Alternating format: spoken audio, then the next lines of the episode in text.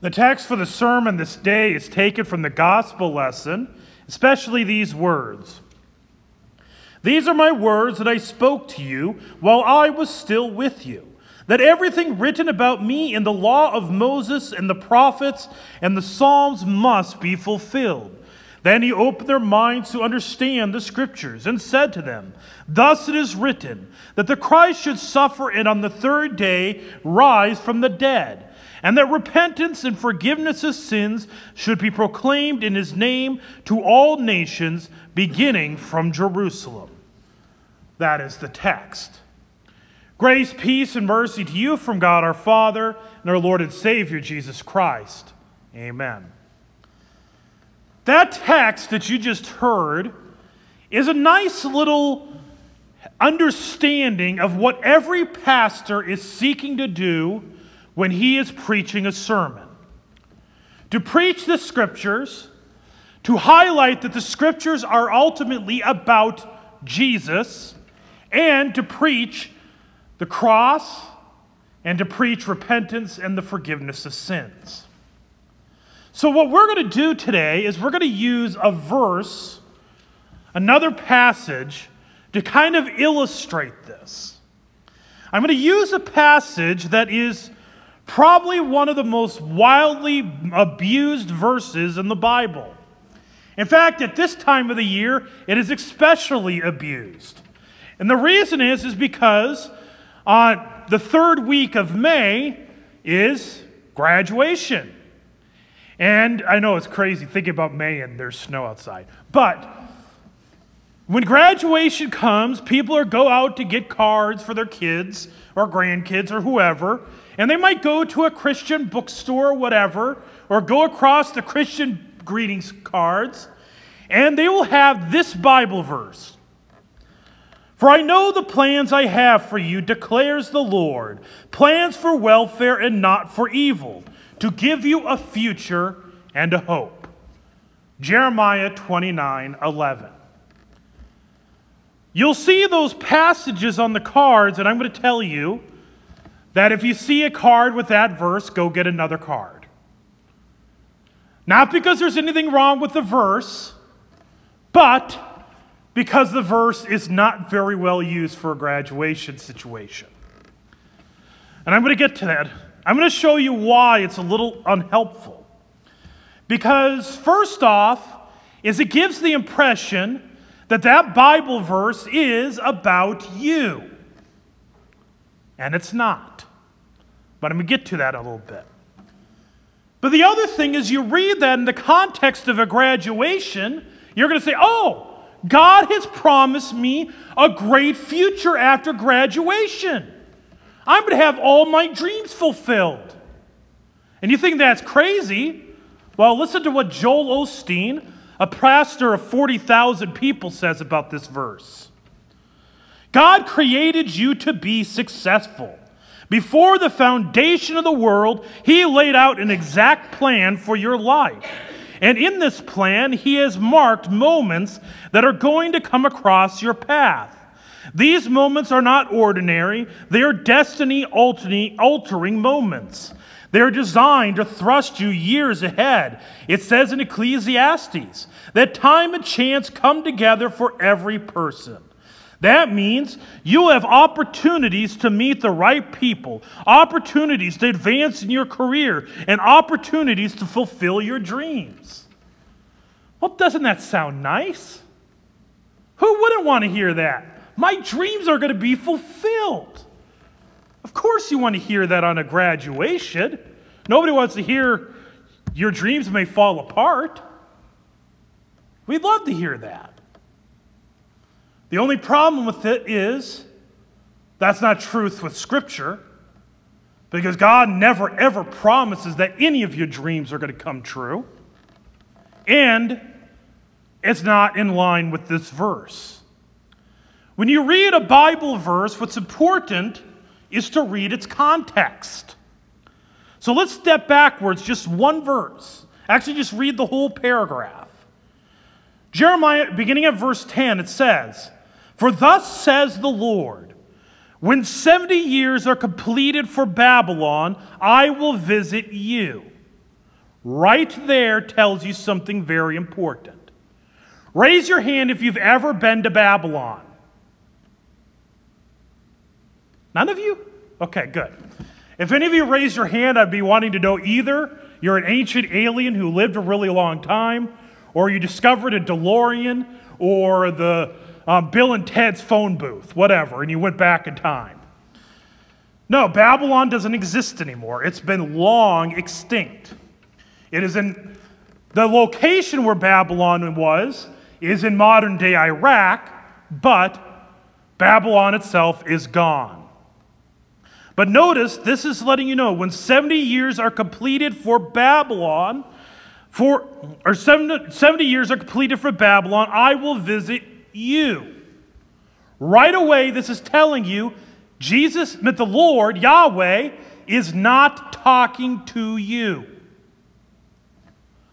He's talking to people in Babylon or who are about to go to Babylon. So it says, I will visit you, and I will fulfill to you my promise and bring you back to this place. For I know the plans I have for you, declares the Lord plans for welfare and not for evil, to give you a future and a hope. Then you will call upon me and come and pray to me, and I will hear you. You will seek me and find me when you seek me with all your heart. I will be found by you, declares the Lord, and I will restore your fortunes and gather you from all the nations and all the places where I have driven you, declares the Lord. And I will bring you back to the place from which I sent you into exile. This, the last verse of that paragraph in the first verse, makes it very clear it's not talking to you.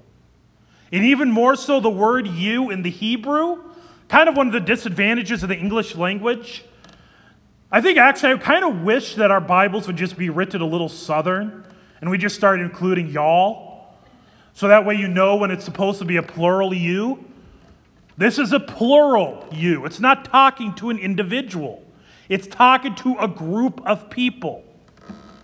So, Notice this passage is written to people in Babylon who are about to be in Babylon in exile. This is Jeremiah delivering this passage to these people who have been absolutely rebellious to God, rebellious to his word, who have refused to follow him, refused to believe in him only, and decided to follow, uh, follow all sorts of different gods. And God is saying, Enough you're going into exile. You are going to go spend time in Babylon. But here, verse 11 is telling them, you're not going to stay there. But notice he says 70 years, which means some of the people won't see the end of those 70 years. Some people might be already in their 80s and 90s hearing this, which means they're going to be long dead before this hope comes. He's talking to a specific people in a specific place in a specific time. Whenever you read a, read a Bible verse, it is always very important to understand what's going on around the verse. Read the context. Don't read ver- just one verse, read the paragraph. That's why, even you get portals of prayer, do you ever notice they always have an assigned reading, not just a little verse there. They actually want you to go pull out your Bible and read more of the passages so you know what that verse is about, so you don't get it wrong. So, this verse, like I said, it's not written to you. It's written for you, but not to you. It's not even about you but it does have something to say to you. See, the reason why God is preserving these people is not because they're such wonderful, faithful people. In fact, the very reason they're going into exile is because they are not faithful people. It's because they are rebellious. But God made a promise. And I'm talking about a promise He made all the way back in the Garden of Eden. A promise of an offspring. a promise, that an offspring that would crush the serpent's head. That offspring has not been born, had not been born yet. The northern kingdom was just as rebellious as the southern kingdom. And they too, they were conquered. They were destroyed by the Assyrians. The northern kingdom was destroyed to such a degree that no one knows where their descendants are. In fact, you could be a descendant of the northern kingdom and you wouldn't know it. That is how severe the wrath of the Assyrians was. But God did not allow that for the southern kingdom. He protected them. Not because they were so good, but because God was keeping his promise. For within the southern kingdom was the line to that offspring, the line to the one that he promised to Adam and Eve. You see, it is still all about Jesus. That's who Jeremiah 29, verse 11 is about. It's about God keeping his promises. It's about God keeping his promise of sending a salvation, of sending a Christ, sending a Messiah, sending one who would bring them a future and a hope. In the short term, it's a promise that they would go back to Jerusalem.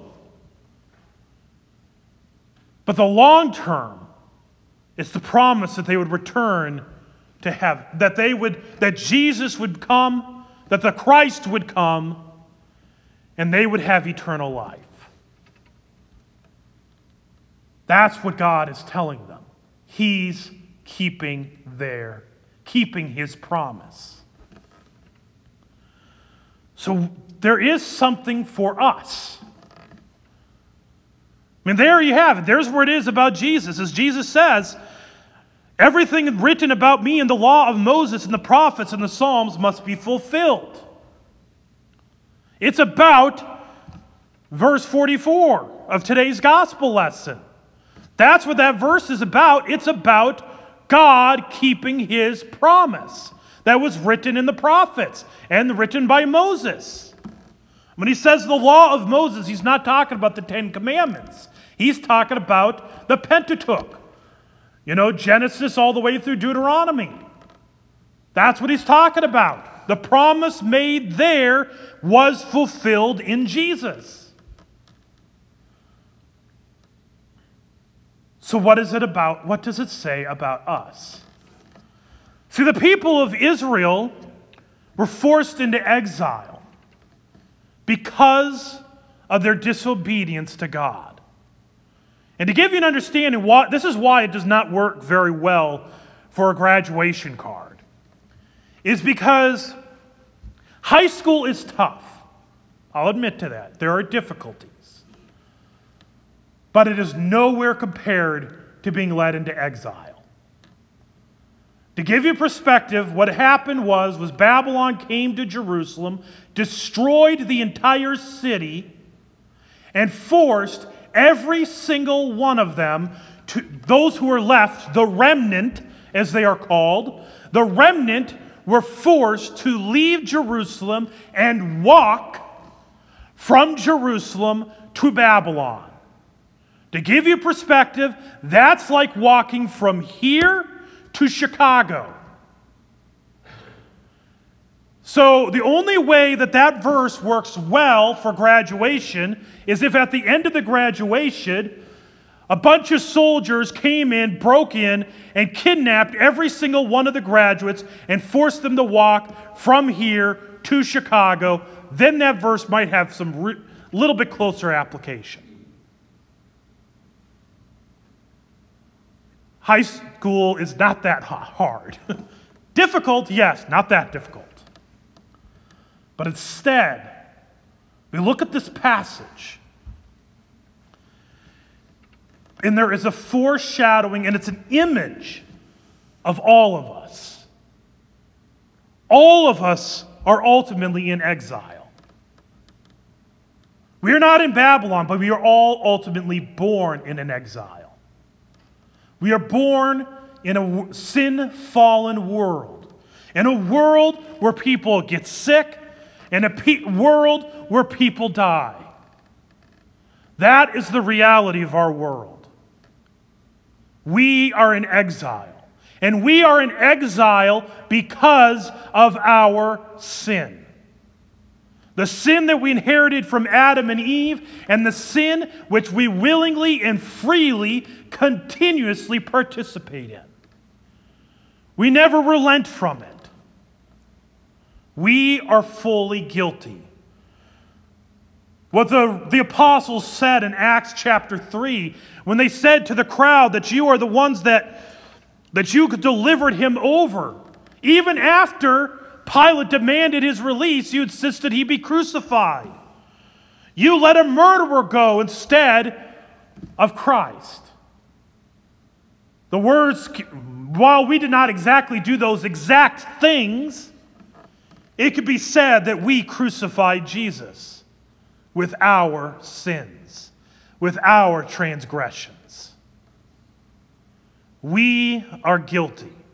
We are in exile on account of our guilt. But the thing is, is at the end of 70 years, or 60 or 50 or 40 or 30. We have no idea how many years our exile will last. For some, it's short, for some, it's many. God promises to promises welfare. Not plans for welfare and not for evil, to give you a future and a hope. Now, this isn't a future and a hope in this life. This isn't a future of that you're going to get money or that everything's going to go wonderful in your life because the Bible never gives any such promise. Because notice, Jesus said that you're going to begin from Jerusalem. You're going to go to the very city where they are going to hunt you down and desire your death. Or even Ecclesiastes, which Joel Osteen decided to quote, which is why showing he, don't ever listen to anything from trust me Joel Osteen is a really bad religious diet. He will he could absolutely shipwreck your faith. But he quoted Ecclesiastes, but if you read the rest of it, what does Solomon say about everything? Everything is what? Meaningless. And he even laments about the fact that all the wealth that you may gain will one day be given to somebody who doesn't deserve it, who will waste it away. So, quoting Ecclesiastes about the accomplishing of your dreams really doesn't help because Solomon had everything and he was lamenting that it was all worthless. So, does it really help you?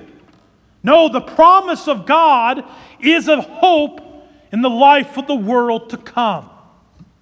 See, the reason why the people of Israel were preserved, the reason why that southern kingdom, while the kingdom of Judea, or the Judah, sorry, while they, why they were preserved was because within them was the Christ the line to Christ, who would suffer on the cross, who would die and shed his blood for you and for me, who would on the third day rise from the dead, on account of whom repentance of sins would be made, that we repent of our sin and receive forgiveness of sins.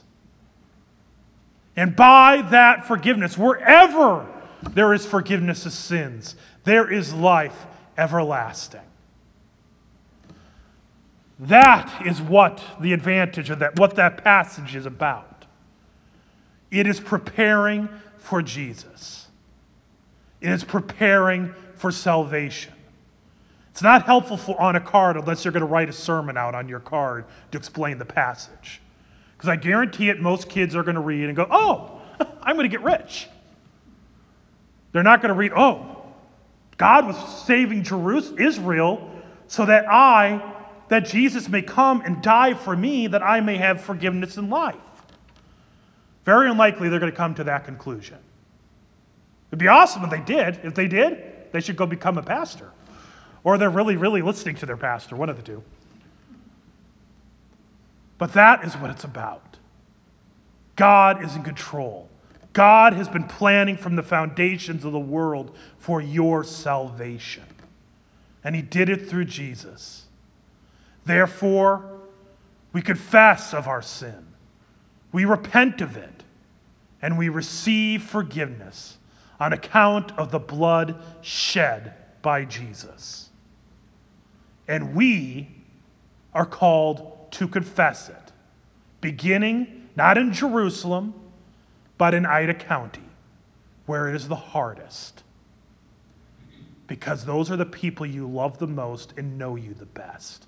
It's difficult, but it's the one that I guarantee if you look inside, look at your heart, look in your mind, you know it's the one you need to do the most.